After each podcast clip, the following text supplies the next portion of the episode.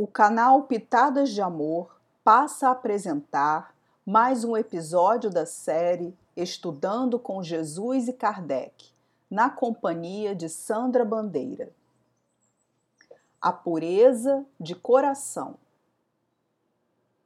Quando uma criança nasce, seu espírito mostra-se tal como é se os pais conhecessem o passado do espírito de seus filhos, teriam o mesmo devotamento desde o nascimento? Então, onde está a pureza de coração? Estas são as questões que trataremos no dia de hoje. Vejamos.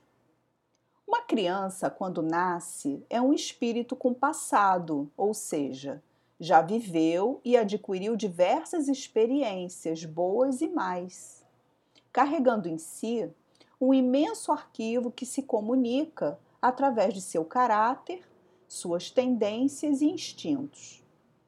Ao aproximar-se-lhe a reencarnação, o espírito entra em perturbação, como um sono, e vai perdendo pouco a pouco a consciência de si mesmo por um certo tempo, mas todas as suas faculdades permanecem em estado latente.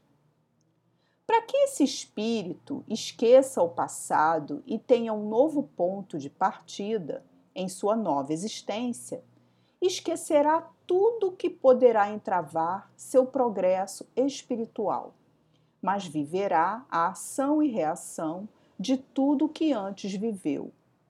Contudo, estará sustentado pela intuição.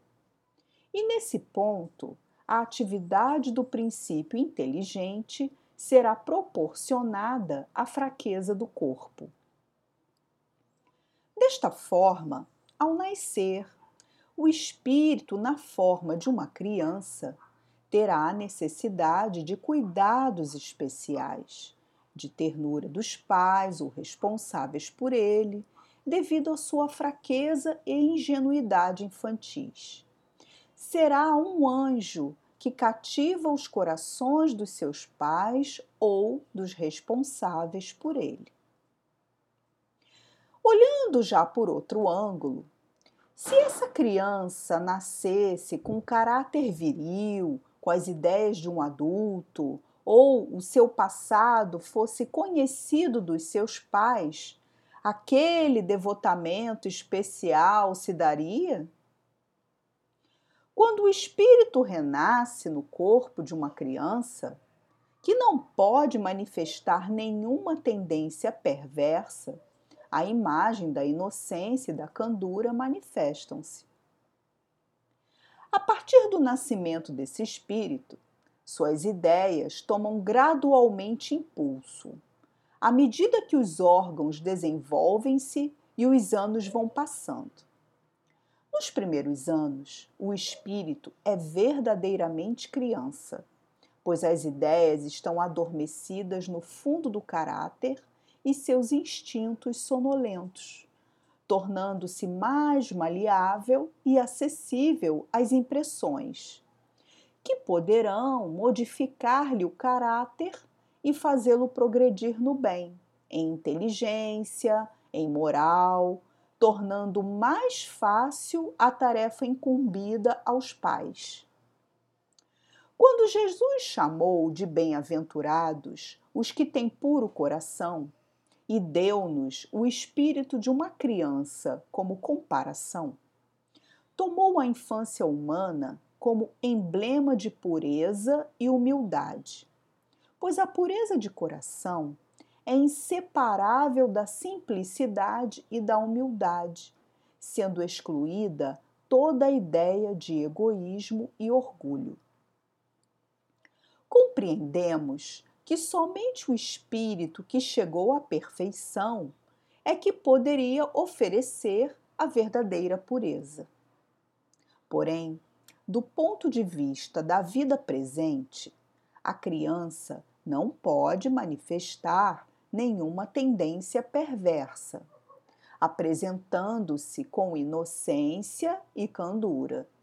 Daí a Jesus dizer-nos que o seu reino é para aqueles espíritos que assemelham-se a elas, ou seja, a simplicidade e a humildade de coração. Jesus não chama para si apenas as crianças, mas também todas as almas que viveram na inferioridade, porque desconhecem a esperança. Tomemos como infância intelectual os fracos, os escravizados e os viciosos de todos os gêneros. Jesus quer que homens e mulheres sigam com confiança até Ele, cuja ternura e autoridade moral nos atrai, ilumina nossas trevas e toca a nos despertar a consciência. Ele atrai e atrairá as pessoas de boa vontade, cuja razão e a vontade de querer são exercidas. Não mais ocorre como um instinto, nem como obediência maquinal ou cega, mas através da nossa inteligência que segue dentro da lei universal. Disseram os espíritos a Kardec que os tempos são chegados e que os erros serão dissipados, fazendo surgir as verdades que atravessarão as trevas da consciência. Entendemos que surgiram e ainda surgirão esclarecimentos, ensinamentos e exemplos para nosso aprendizado na carne com forte correlação entre o que foi e o que é. Surgiram então as manifestações espíritas ao longo da história humana. E os espíritos vieram dar seus testemunhos, abrir nossos olhos e falar em todos os cantos do mundo. Assim, a luz acendeu no horizonte e o sol se colocou a iluminar o espírito de todos nós. Se, por um lado, Deus, por sua bondade, lançou um véu sobre os nossos atos passados, por outro lado, ele aponta-nos o caminho da regeneração.